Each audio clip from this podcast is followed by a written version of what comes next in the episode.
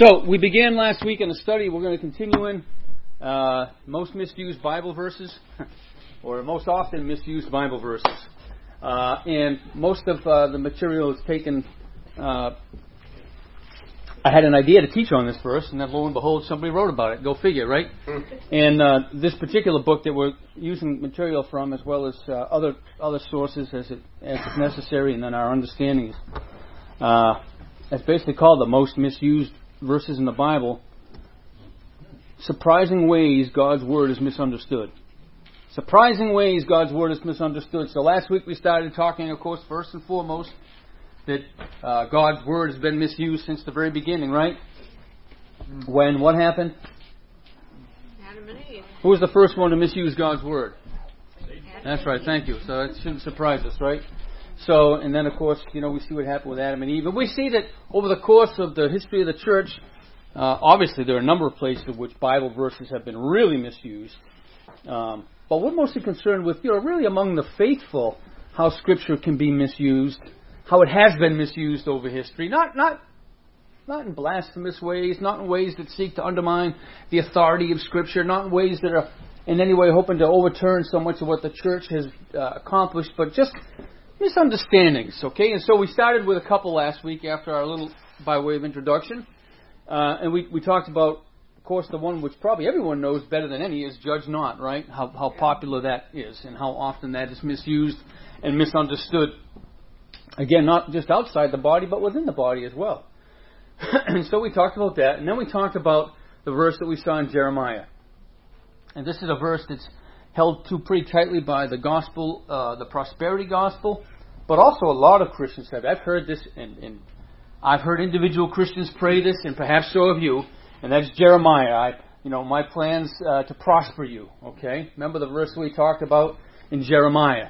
It says uh, not to hurt you, but to prosper you, and how that's been taken and used as a promise for material blessing, or everything's going to be okay, or you know, whatever the case may be when in fact it was the specific promise to a specific people who were going into a specific captivity for a specific amount of time. There's a lot of specificity to that verse.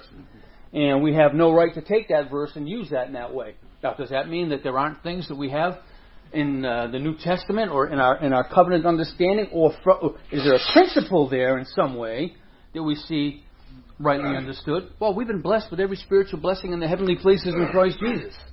Okay, we're going to look at another misused verse today in Romans that sort of has that going for it too.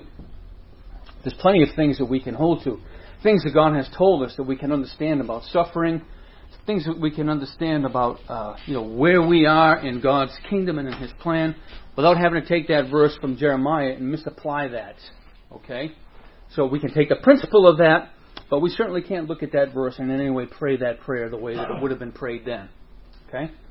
So today we'll pick up with another one.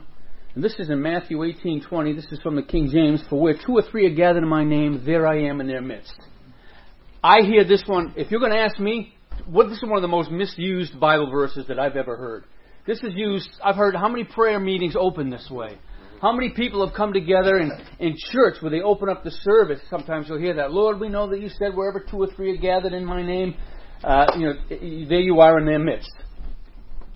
So last night, Kim and I are just sort of going through the channels after we exhausted ourselves and manual labor all day yesterday. Um, and so we saw Vincent Price, The Last Man on Earth. Okay, we didn't watch it, but it was one of the things we thought about watching. Now that particular movie has had three different versions. I think his was the first. The last one was what? Any movie buffs? What was the last version of The Last Man on Earth? Will Smith. Yes, yes. Who said that? Here. Yeah, right. What was that movie? Ah, I Am Legend, right? Yeah. That's just a little trivia for you. You win a pair of scissors. Nothing to offer. So, and I thought to myself, hmm, if indeed I was the last man on earth, and if this verse were true the way it's used, I'd be alone. I wouldn't even have God with me. Oh, wow. Right? I wouldn't even have God with me. I wouldn't even be able to pray. Why? Because where two or three are gathered together in my name, there I am in their midst. So if it was just me and the zombies, but you know they're, they're not really human anymore, right? But if it's just me, then I'm out of luck. But what do we know about the presence of God? Somebody tell me something about the presence of God. Um, it's always there. Yeah. It's, and because God's immutable and never changes, Mm. you can't see That's right. the presence of God. That's right. And that's from Psalm something or other, right? You got a psalm there, really. You just tapped into a psalm, didn't you? Right. Well, you know, and lo, I'm with you always. Yes, yep, sure. There's another one. Yep. Yeah, but even David prayed that, didn't he? He said that, you know, where can I where, where can I flee from your presence? You know, no matter where I go, there you are. So we know that this can't mean that. This can't mean that. We we shouldn't pray that way. We shouldn't pray that way. Is there, is there any harm in it? Yeah, ultimately there is harm in it. Because I think the things that we repeat over and over and over again, somehow they shape us and inform our sense of things inside. So we shouldn't just use that. Should we go up and rebuke someone when they use it? No, but I think we have a the right person, not me. I could do it to a class one on one. Maybe not be as tactful, but to be able to put your arm around the person and say, "You understand that that verse doesn't sort of that that verse isn't there for what you're using it for." Um, and then you can shame them. Make them feel terrible about themselves. Okay, let's face it, that's fun too. So, what do we have going on in this verse then? If we know that God's presence is everywhere, obviously we know He's omnipresent. We know He's everywhere. He's fully everywhere at all times. He's never any more here than there, and He's never any less here than there. He's not with me more or less when I'm uh, when I'm in sin, or uh, when I'm not in sin. He can't possibly be. He cannot possibly be not there. And uh, it's difficult to fathom that. I was thinking this week that. Um, Uh, we are constantly the center of God's attention. His attention is always fixed on every single one of us. And the body, of course, as we all make up. But every individual, in fact, out, inside and outside the body, seven point whatever billion people have God's constant attention all the time. He's just always aware. Now I can't even begin to, you know, think about that, right? Because, you know, Aurora goes around the corner and I can't see her, and I'm you know, I, I don't I assume she's okay. I blame Kim if she gets hurt or something, but I can say, you know, that's why I always tell Aurora, stay where you can see me. right? That's good advice. I think God gives that advice to His people too, right? Stay where you can see me. Um, stay where you can see me because I can't see her all the time. Uh, so what is this verse talking about? Well, we've got to get to the context. This is found in Matthew 18, and while we're in Matthew 18 too, I'm going to I'm going to talk more about Matthew 18 because there's another part of Matthew 18 that I think is abused every single day, day in and day out. It's done in churches all the time. Maybe it's even been done, been done here, but we'll, we'll, we'll wrestle that out when we get to it. And the question is then, in the context of Matthew 18, for what purpose is the church gathering? Is it for prayer? What's, what's the setting in Matthew 18? Uh, well, Matthew 18, in this part portion of Matthew 18, what pick up, is church discipline. Okay? Jesus is talking about church discipline. And he's instructing the disciples on how they and everyone who follow him should handle sin and conflict. And as the author says here, therefore, the themes that are present in this context are forgiveness, restoration, reconciliation with a brother or sister who has sinned against you. Okay? And he says, or has gone astray, and that's where I'll take issue, because I don't think that this has anything to do with uh, we'll talk about a sin someone commits that's not against you. I think we use Matthew 18 the wrong way. You see someone committing a sin that's not against you, and, and people say, well, you've got to use the Matthew 18 process. And I disagree with that altogether. So, um, but we'll talk about that a little bit more. Matthew 18 is specifically if a brother sins against you. This is how we deal with an, an offending or sinning brother against you. If I see, you know, if, if I were to see Chrissy, uh, you know, hitting the bottle out in the parking lot, right? And drinking, all right, uh, that's not. It, it, that's probably where I should, you know, I might be able to go to her, okay, and just talk to her about that or something like that, okay. But, but and, if she doesn't, we don't have the same. We don't have the same thing going on here as when a brother or sister sins against you, okay. If I see her overtaken in a sin, I think it's always you who are spiritual, as, as Paul says in Galatians 6.1, and the you is plural there. It's always a matter of you go with a couple of people sort of right away to just sort of minister to her. And you have to be spiritual. And you have to be mature. And you can't just let people that aren't mature deal with sin in the church. But it's just that's that simple. Yes, sister. Um, I think one of the key words in there is uh, just restore. Yeah, in, in 6 1. You're absolutely right. Yeah. And that's another place where you know, we could talk about that another time, but you're absolutely right, and glad you pointed that out because that is something that, if not done correctly, this causes, it creates more sins than it helps. It creates a greater break than it it- than it than it, than it cures. Addressing sin, we should think in terms of it as being one of the most um, uh, very careful. Right? You you have to tread just so. It's got to be done just so. Because if it's not, you get little explosions going off all over the place. Yeah, the, uh, I think that, I think that this has to be addressed with, uh, with love Mm-hmm. and also with a corrective spirit in mind. Mm-hmm. So that the person that you're, uh, looking to come alongside of, uh, benefits from it and it's, it's corrective for them Mhm. rather than, uh, a chastisement. Right. And we'll talk more about that. And I don't want to get. I know that Todd is going to be preaching in a few weeks on forgiveness, so I don't want to steal his thunder. But just in case he's wrong about something, at least we can take care of it now before we get to it. Uh, so, so there's a very specific context to this, and so, um, and the other purpose of this, if a brother sins against you, okay, if someone sins against you, see Matthew 18 has a very specific, and again, not get. You go to that person alone. You don't go tell somebody else. Most people fail in this. Before we go to the other person, most people tell it to somebody else first. I, I know it. I know it to be so. And so do you, with exceptions. But so, why? Because it's so important to keep it as private as possible until it's necessary for it to not to be. Again, I'm not getting involved in the process of church discipline. That's a but there are some things in here that while we're studying this and while we're applying a proper hermeneutic to understand scripture passages so that they're not taken out of context, prayed the wrong way, used the wrong way, it's coming up. And so it's good that we can touch on it a little bit. Uh, so if it's cleared up, forgiven, and settled at this level, right, it's unlikely to become an issue that is gossiped about. Gossip happens in churches all the time. People talk about the one who has sinned. It's just true. And it shouldn't be. But it happens all the time. People gossip. Does that mean that they're. You know, we often think of gossip as just. Um, and if I had to go to. You know, just shield myself here from people throwing stuff at me. If I had to go to the extreme stereotype, it'd be the women running around gossiping to each other. But men do it just as much. They do it just as much. So, and it's really something that you have to be so careful about. Uh, and ideally, it says, as he says, this is the way all interpersonal sins and conflicts should be handled so the case could be closed in one step. However, right, we know this isn't always the case. A brother could go to a brother, or a sister to a sister, or a sister to a brother, brother to a sister, however, however it may be, and tell them about, you know, say, look, you've sinned against me in doing this or that. And again, you've got to go with the right spirit too, right? But the nuts and bolts of it is, you know, you, you sinned against me when you did this. Um, and it, but it doesn't always work out, does it? And so, and so Jesus has that. He, he understands our human nature. He understands our pride. He understands our defense mechanisms. He put them there for a reason. Uh, he understands the walls that go up.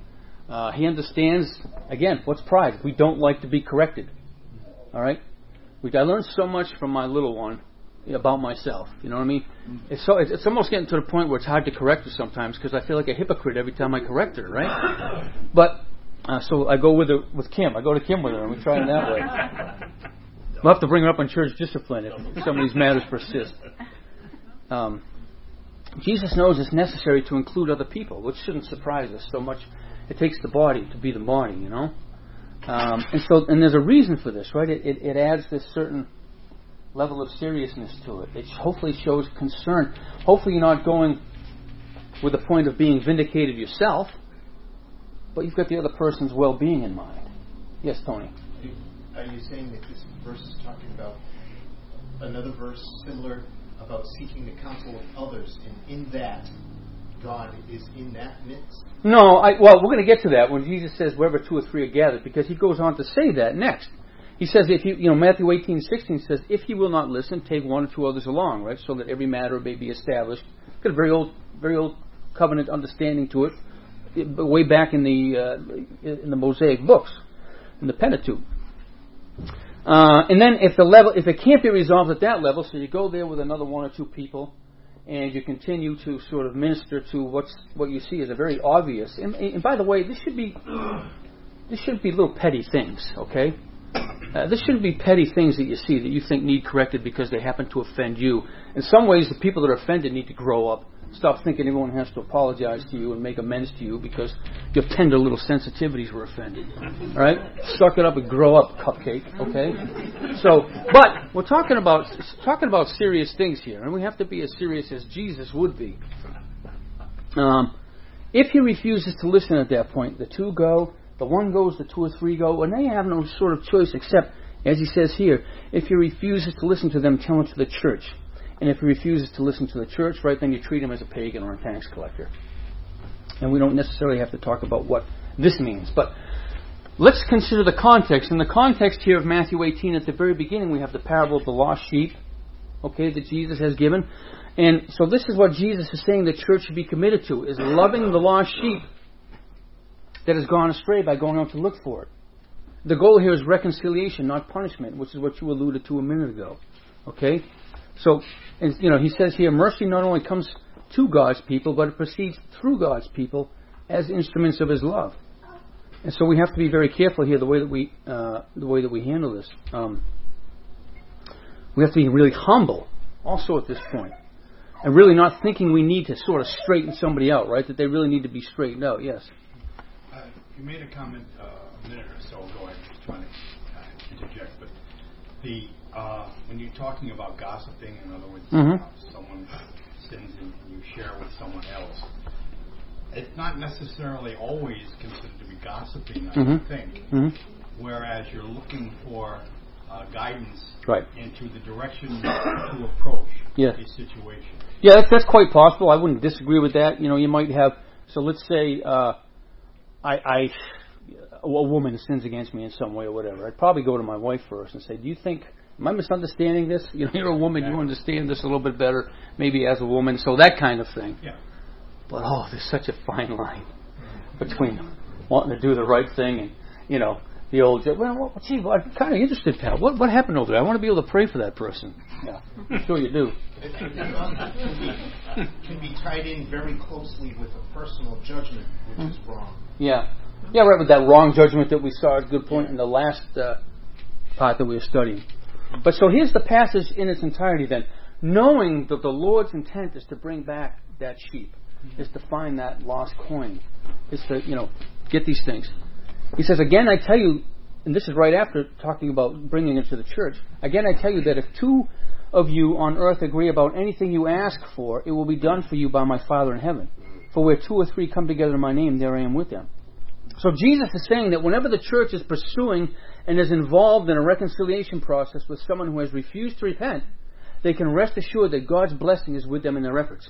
So the one who wants to be the good shepherd is right there. What's necessary to make that work is Jesus in the midst. He's there. Not just saying, that's just sort of the negative. Yeah, Jesus is with you on this one, you know? But the positive. Jesus wants this person to repent. Jesus wants this person reconciled. And if that's our goal, you know He's right there with us to see that that happens. He's right there with us. He's the one that goes out and finds that lost sheep. He's the good shepherd of the sheep. In other words, as the church renders judicial decisions on matters of right and wrong, they are based on the truth of God's Word. They should be confident that they are doing the right thing and that Christ Himself is right there with them, spiritually present in their midst. And that should be a very comforting and assuring thought to us.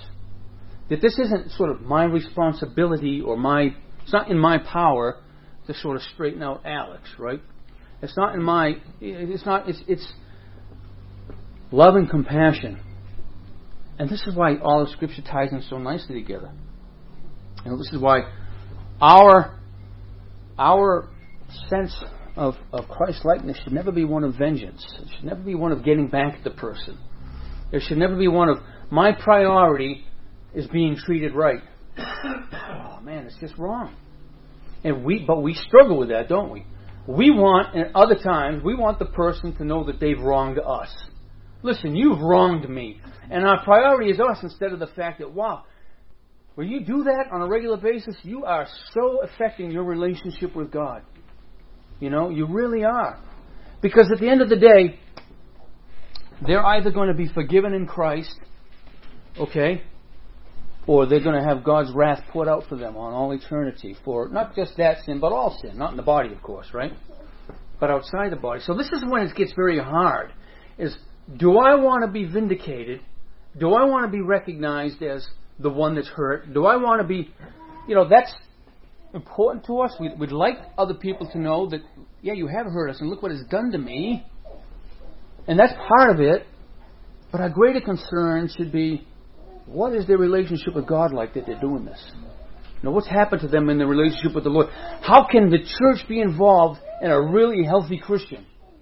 Um, am I right in connecting this scripture to where Jesus sends out uh, um, the commandment to go and preach the gospel? Mm. In that he is lo, I'm with you always. Mm-hmm. Yeah. To me, it's when you're going out and having to confront in love and be that grace and truth. Yeah. There's something that's terrifying, and Mm. I think some of us are kind of bolder and can Mhm. like maybe come across uh, in a way that's received, and some of us are bolder and come across in a way that isn't received. And I feel like this to me connects to that verse. I don't know if I'm wrong in connecting the two, but like Christ is right there when Mhm. you when you aren't of a bolder spirit and you need that bolder spirit. Yeah.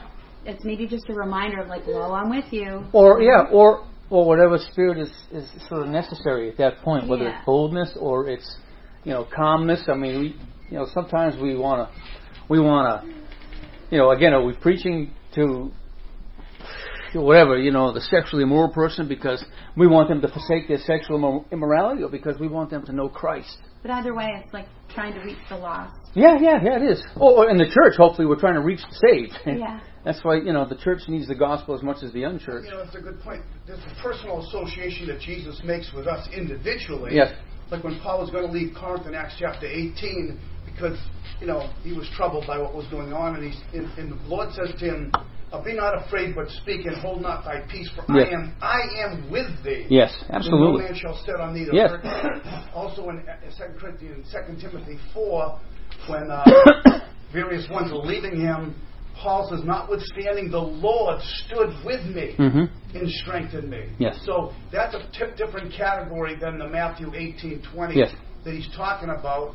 But I think what Pat's point to is the the misuse of it is when when two, two or three or four or five Christians just casually get together Mhm. and huddle together Mhm. at a church picnic and they Mhm. go in a corner or they're over somebody's house and Mhm. hey let's have a little prayer time. That's not the time to utilize Right. Matthew 18, 20. right, Exactly. Robert? Yeah, no, exactly. I mean, and yes, of course, Christ is with us when we have those gatherings. You know, whether we're getting together for food or, or, or you know, uh, business meetings. So if we're getting together for good things or hard things, yes. Um, Julie. I think, I mean, there's some humor here. When Christians get together and use that verse, I think perhaps we could also view it as a warning. You know, where two or three are um, gathered together. there I am in your midst, so watch your tongue. Yeah, I don't think he meant it that way, But, but I think that yeah, obviously we would want to be aware of that. No, I mean, no, well, but- and we would be hopefully. But the thing is, you're there, and God is with Mhm, you, mhm. and God is with each Mhm. of you. Yeah. Guard yourself. Yeah, yeah, and the and the assumption on Jesus' part is that the church, which is His body, He's giving them the assurance that in church discipline He's with them. That based on His word, this is this is what He approves of for His body. Uh, and, and so, you could take that Galatians one passage and sort of paraphrase it that way. You know, in which it says, "You are going to spirit of gentleness, watching out for yourselves, lest you be tempted." So I think that would be a good application there. So you, you, you know what you just said, the way you said it, I couldn't do it. Yeah, go. Could you formulate in a patism what would be the proper use of this? what would be the proper use of this? I don't know if I could say it any better than Scripture. He says, "Well, look, when when when when when Tony is offended, the, uh, a brother, okay, when he's offended Ken on a regular basis, and Ken has been more than patient. He's put his hand on his gun a few times, thinking he'll take care of it the easy way. And time goes on and on, and he decides he's going to go to you and say, "Look, brother, you, you you keep on sort of doing this, and it's really sort of hurtful. And I think that something's going on with you, man. Because if you're abiding in Christ, I don't think you'd be doing this, brother." And you say, look, just because you've got a gun doesn't mean you can tell me what to do, right? So then he goes and he gets Todd, and, and Todd goes with him, and the two of you try to, and you're still stubborn as an ox, and you're still full of Tonyisms and things like that. So then he's got to so well we got to bring it to church because we got a wayward brother here. You're you're you're in danger. Your soul is in danger of missing out on Christ here and now. And so the the purpose of the church's gathering and coming together like that is to sort of break is, is to see that humility, that pride broken, to see reconciled to your brothers because you can't have a you can't have a healthy relationship with God when you don't have a healthy relationship with your brothers and sisters. You know? Um, And I think the point too is that if you take up more than make it, you take a couple of people with you, then if, if it gets to the church level, Mhm. the gravity of the situation should have an impact on the person who is in view there. Right. And, and if they don't, then there's something seriously wrong. That's well, right. At that point, he's recognized, he's excommunicated because he's viewed as a publican and a heathen person. Right. The climax of it is that I think how how could that be considered a brother in the church? Yes. This person is rebellious and insubordinate, unwilling to Yes. to heed the word of God, and Yes. therefore And you have to make sure it's the Word of God. You know, that's why Jesus says, There I am with you. The assumption is that we're applying the Word of God correctly and not erring in it. And not co opting Scripture for some purpose to which it was not intended. You know what I'm saying? Not sort of, as I call, throwing Bible rocks at people. Yeah, Wally. Yeah. Um, I'm seeing here that uh, in that verse also where it says, two or three are gathered Mhm. in my name. hmm In my name Mhm. is a very important aspect. I'm glad you brought that up because we're going to bring that up in the next one. So hold your thoughts on that. That's another one that's coming up. The whole in my name thing, what that means, is very important. That's another one. Yep. Well, So I, I'm not sure if you're climaxing this yet. Yeah. I don't want to go go ahead of you, but That's all right. um, so the proper use of it would be in the context that it's it's the presence of Christ or authoritatively Yeah. in the final action that's taking place by the church. Not even the final action. This one, e- let's face it, even with one, hopefully God is, is with. But because God knows the way we are, if you go with two or three witnesses so that everything may be established, right there at that point, certainly, we can know for sure that again, if we're abiding in the Word of God, if the two or three that are going to that brother, and, and this this all assumes that initially it's done correctly. So initially, you know, Ken's offended, but it's not just because Tony keeps taking his parking spot, okay, or, or, or whatever, okay. That's that's not that's not sin, all right. Uh, if if if Tony were constantly making wisecracks about the police department to Ken, okay, knowing that Ken how seriously Ken takes that and all that kind of thing. At some point, you have to wonder why would somebody want to upset somebody that way? What's going on with you that you would want to upset someone that way? Okay, so yeah, but Christ is one of the two or three because he says wherever two or three are gathered in my name.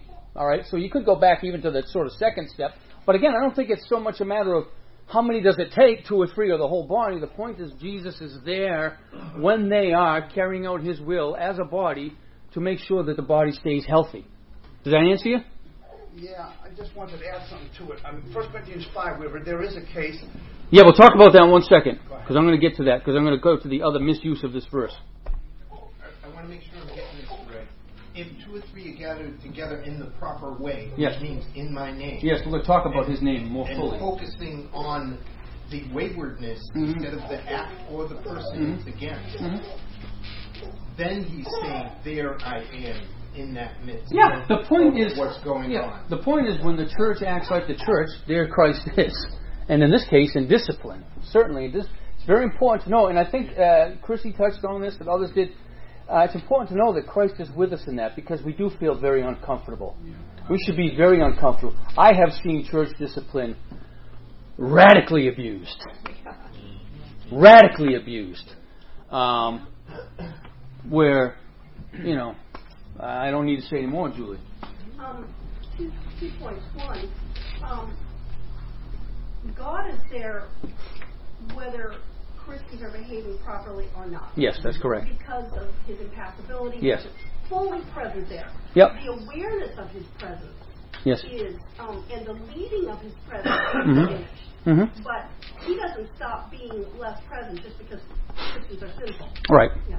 But one of the things that I I find it amazing that people would not be able, I mean, that there would be misunderstandings of, of God being with you individually. Lo, I am with you always. Yeah, sure. Go into your prayer closet. I mean, obviously, right? Right. And the idea that God doesn't come until you're here. Right. And, um, R.C. Sproul said, it's amazing how Christians um, are able to jump to the wrong conclusion because they don't know how to think logically. Yes. And just like a diamond has many different facets, Mhm. One facet is that God's presence is there when there's multiple people. Mhm. Another facet is that God is fully present Mhm. when you're alone. Yep. And so the diamond has many different facets. Sure. And to think that there's only one facet, Right. you can't have a diamond with one Sure. facet. If, a tree falls in the woods and no one's there to hear it, does it still make a noise? Right. Yes, it certainly does. And so this is really often a case of illogical thinking. Yeah, it is. And we do have to bring logic to hermeneutics. Hermeneutics, you know, the, the art and discipline of interpreting scripture and understanding syntax, context, linguistics, genre of literature, culture, all those things are fully loaded into our hermeneutic. A little logic goes a long ways, and we are sorrowfully hurting for logic. But how can we not be hurting for logic? Relativism, which is what we live in, right? We live in a rel- relativistic society. Relativism is a denial of logic from the get go. Right. The other misuse of this verse. measuring things by our own. That's right. We're measuring things by our own understanding. Every man does that which is right in his Yeah, and that's you know ultimately secular humanism is we don't need God to get along and survive, and we see where that gets us. So the other misuse of this verse again is, um, or I don't say misuse. Uh, there is a place like Gary mentioned in 1 Corinthians five. If it's a serious enough offense, there's no need for there's no need for assembling and going to various steps. Paul said, "Get him out." He's having sex with his stepmother. Turn him over to Satan for the destruction of the flesh. There's no, there's no process there. So get him out. Now, I don't know if we can ever get to that place where we, but, but I got to think there's got to be some cases that are like that. That just turn him over. Now, in context though, they've been allowing that to go on for a while. They've been allowing that to go on for a while. Paul said, "You should be, you should be, uh, you should be broken. You ought to be mourning over this, but you're not." So, and that's an ex- like a lot of First Corinthians. We're dealing with uh, sort of ad hoc problems that come up in the culture that, that need immediate solutions. So it's hard to draw. But I, I simply say the goal there wasn't to go with one person first, okay, and say, look, you've sinned. Okay? So when we see someone overtaken in a sin, okay, that's not the place where sort of one person goes. I think a couple people should immediately go to that person. It's not a Matthew 18 sort of process in that way. I think we misapply Matthew 18. Matthew 18 speaks about when a brother sins against you. Very simple. No matter what gospel you look at, that's the context. Lord, how many times should I forgive my brother? Seven? Seventy times seven. Lord, increase our faith. Right? And he even goes on to say, uh, uh, well, actually, that's sort of. Like I just what I did was I just sort of um, I just put together Matthew eighteen twenty one and Luke seventeen three, I think, where you got uh, Jesus telling him in Luke, forgive seventy times. But it's personal offense. It's personal sin in any case.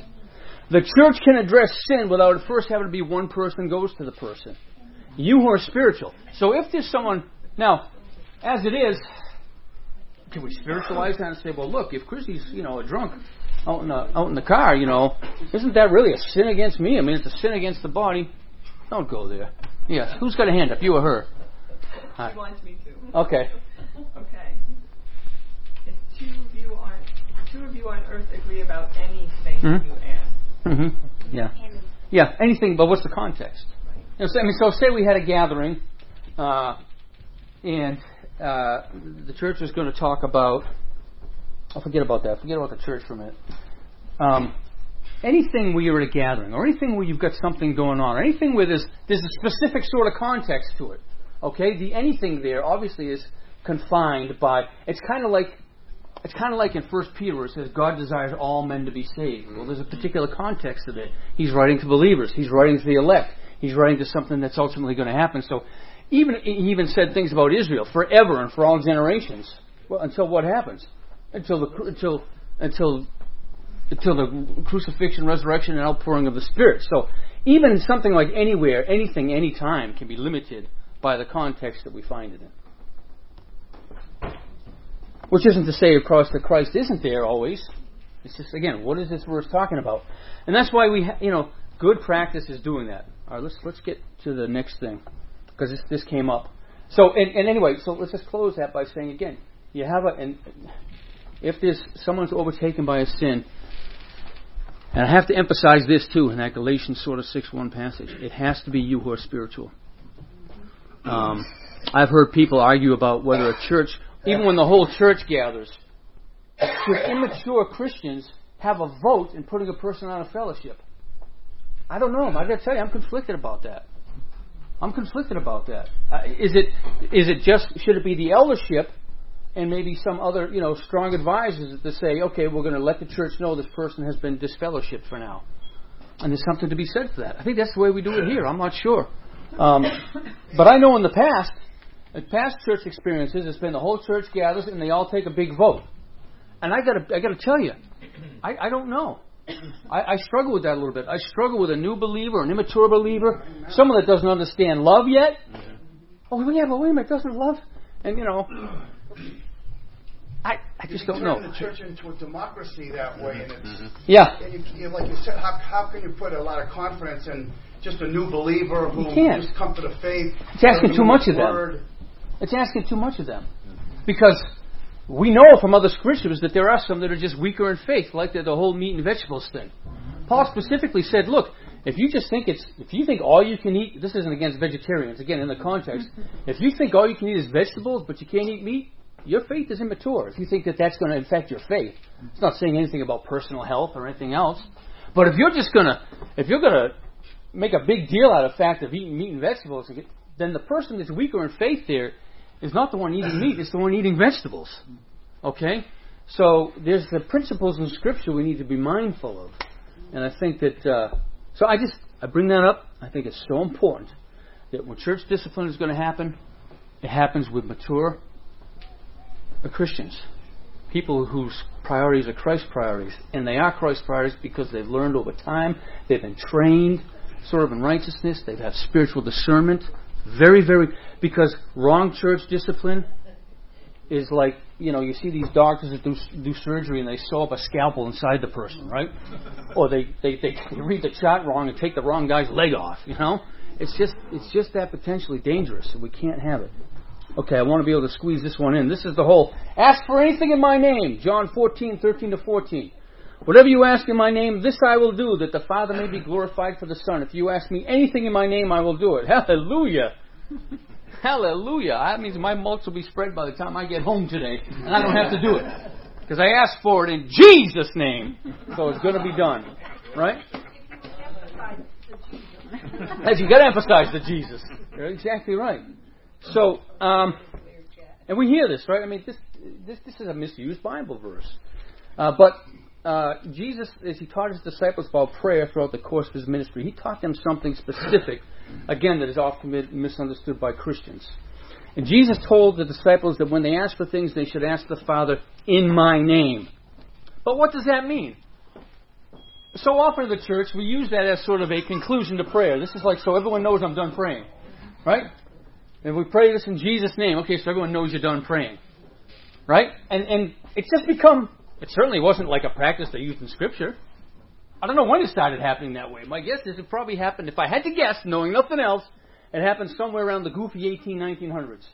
Right? When the church started getting goofy in certain ways, right? Uh, but that would be my guess. I don't know when that practice started.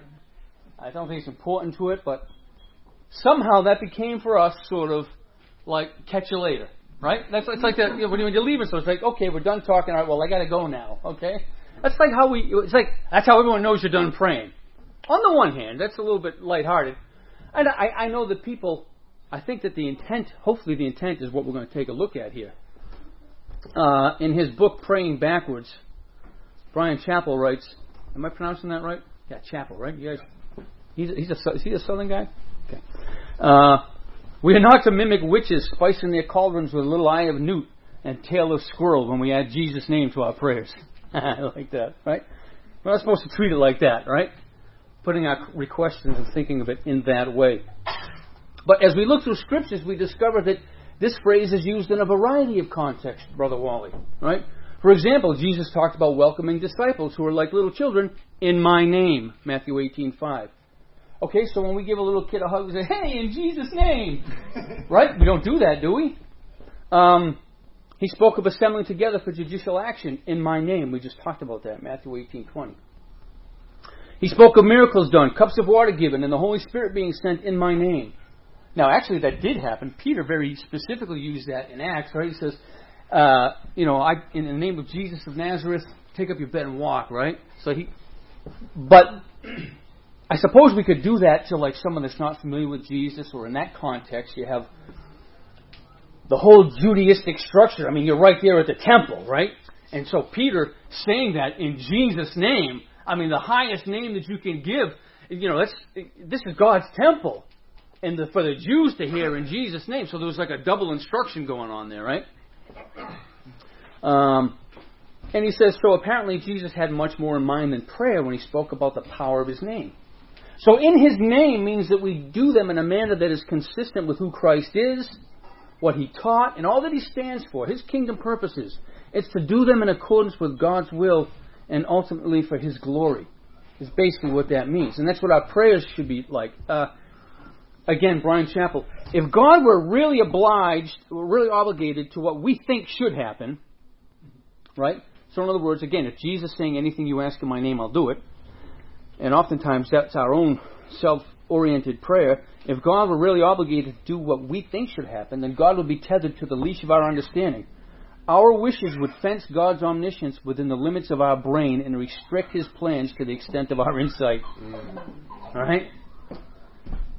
And so his whole book, Praying Backwards, is based on the premise that we need to think about what does it mean, Jesus' name in the first place. Before I even pray, what is it like to pray? What am I, what's my priority? He says praying backwards means we put first priority on the words we say last in our prayers. As strange as it may seem, if we would dare to pray backwards, if we would remember to start where we end, in the desires of our heart, if not the actual words of our mouth, we would discover the foundation of blessing on which all answered prayer is built. Praying entire prayers in Jesus' name profoundly alters our priorities. And he goes on to talk about the merit in his book, the merit of Jesus' name, the privilege of Jesus' name, the appeal of Jesus' name, the power of Jesus' name, and the purpose of Jesus' name. It's a very good book. To have all those things, what does it mean to pray in Jesus' name as opposed to just sort of tacking that on? And again, the the potential harm of just always doing something repetitively is it loses its real uniqueness. Okay? And sometimes I just won't pl- pray in Jesus' name. I'll just say amen or something, you know? See if it annoys anybody, right? So what, what, I mean, why do we do it? Why do we do it? Again, it's, it, it is, I think it is expressing a genuine desire. You know what I mean? When we, when we close, uh, in Jesus' name, I, I think we want it to be for Him and everything, but it's important that we keep that in mind. And it's important to note that it isn't just anything we ask in His name. This is to your point a second ago, darling. If you ask anything in my name, well, doesn't it say anything? Well, yeah, but there's a context very specifically to that. And what is that context? So the words of Christ are found here in John 14, 13 to 14, beginning with, with verse 12. We'll go, Truly, truly, I say to you, whoever believes in me will also do the works that I do. And greater works than these he will do, or she will do, because I'm going to the Father. Whatever you ask in my name, this I will do, that the Father may be glorified in the Son. If you ask me anything in my name, I will do it. So the key to interpreting greater works is linking with the final phrase, because I'm going to the Father. So the author writes, Jesus is about to tell the disciples that upon his return to the Father, right, which happens obviously after his death and resurrection, they will receive the gift of the Holy Spirit which will have major implications for them in future ministry.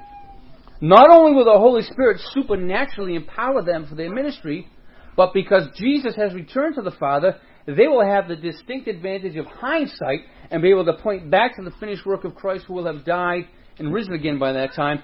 So therefore, this is what greater works mean. The number of physical miracles that were performed by Jesus will pale in comparison to the number of spiritual miracles that will take place when both Jews and Gentiles are converted in Christ in the spirit filled age. Okay? So their, their powerful ministry is bound to be aided by answered prayer. We know that Jesus is asking as well. So we know that if we're asking Jesus for these things, if we're asking in His name for His priorities, they're going to happen. They can't not. Yeah. Yeah, I mean, it, to me, the, the overall point there is pretty simple. Mm-hmm. I and the Father are one. Mm. And to ask in my name is to ask in the Father's name. Yeah. This is this is the authority of my Mm. name. Yeah, it is. It's, it, it, it is. It's, it, it's, it's as he pointed out. And we could add to his list the authority, the power, the purpose, the, the intent, the heart. When a number of people are, are gathered together and they are having a time of prayer, uh, I don't. I I kind of agree with you in a sense that I don't think every person who prays and then go- then goes to the next person at the end of their prayer they have to say in Jesus' name. Hmm? I, I think that perhaps at the end of the prayer time, uh, that could be said to qualify everything that was prayed. Yeah. And I, you know, again, that should be our purpose in prayer before we even start to pray. The end of the prayer in Jesus' name ought to be on our hearts and the minds in the first place. It ought to, it ought to be, it, it, it should be redundant at that point. It ought to be unnecessary in a way. But it, it's just one of those things we do as a body. And I'm just wanting it to bring to our attention the importance of what that really means, as opposed to just, you know, like you would fill out a letter with the proper heading and address and the salutation and all that stuff, and then the goodbye. Exactly. He's far more speaking about a heart orientation Yeah. rather than words Yeah. that need to be used. Exactly. It's it's not it's not sort of a magic formula that's going to make it happen. If you haven't started that prayer in Jesus' name, don't bother ending it in Jesus' name, because Jesus said, "Don't sign my name to that prayer." What are you doing? You forged my signature. Again, you jerk. Stop doing that. So, The whole occasion for him saying that was Philip's misunderstanding yes. of the name of Christ So, and, and what that meant. um, our first thing we do know from other places, right? We know that other places that that Jesus says, you know, he asks about praying. He asks about praying according to His will, and he says, you know, if we know that He hears us, whatever we ask, we know that we have the request we've asked of Him. If we know that He's heard us, This- our first inclination usually is to pray in a way that fits with what we think is best, or according to results we desire, and then we sort of do it in Jesus' name. For example, if we're in pain or, or receive an unfavorable diagnosis, we will usually immediately pray for God to take away the pain or completely heal whatever is ailing us. We pray for our circumstances to change. And so this is what he says a prayer, I guess, that begins in Jesus' name would look like. Lord, I know you have a purpose for everything you bring into my life. And my prayer is that you would be glorified in whatever way seems best. Please teach me what you want me to learn from this so that my faith will grow. Please help me to see what your sovereign purposes might be so that I may rejoice in your plan and rely upon your grace. But, Lord, if it would be pleasing to you, I do ask you would bring relief from this pain and healing for this hurt, for this is my desire. Either way, I trust you and I pray that your will be done, and I ask this in Jesus' name. Amen. So, it's a good point. When we immediately want to pray for circumstances to change, we're not praying in Jesus' name necessarily. It, it's a good cue, it's a good clue that we not, may not really be praying in Jesus' name. Now, this is not to, dim- to diminish. Mean, let's face it, in our fight or flight response that we have, we get a terrible uh, diagnosis of something difficult, we immediately want it to not be so. It's natural, right? I mean, not too many people jump up and down and start the hallelujah chorus at a, at a bad diagnosis, do they? But no, but that's why it takes thought and it takes reflection. Our life is a careful, thoughtful life. It's it's our joy can always be spontaneous. It can always be abundant. It can always be an undercurrent of joy all the time. Even if on that river of joy there are dead things floating, you know. So our goal again is to sort of see God glorified in in all of these things.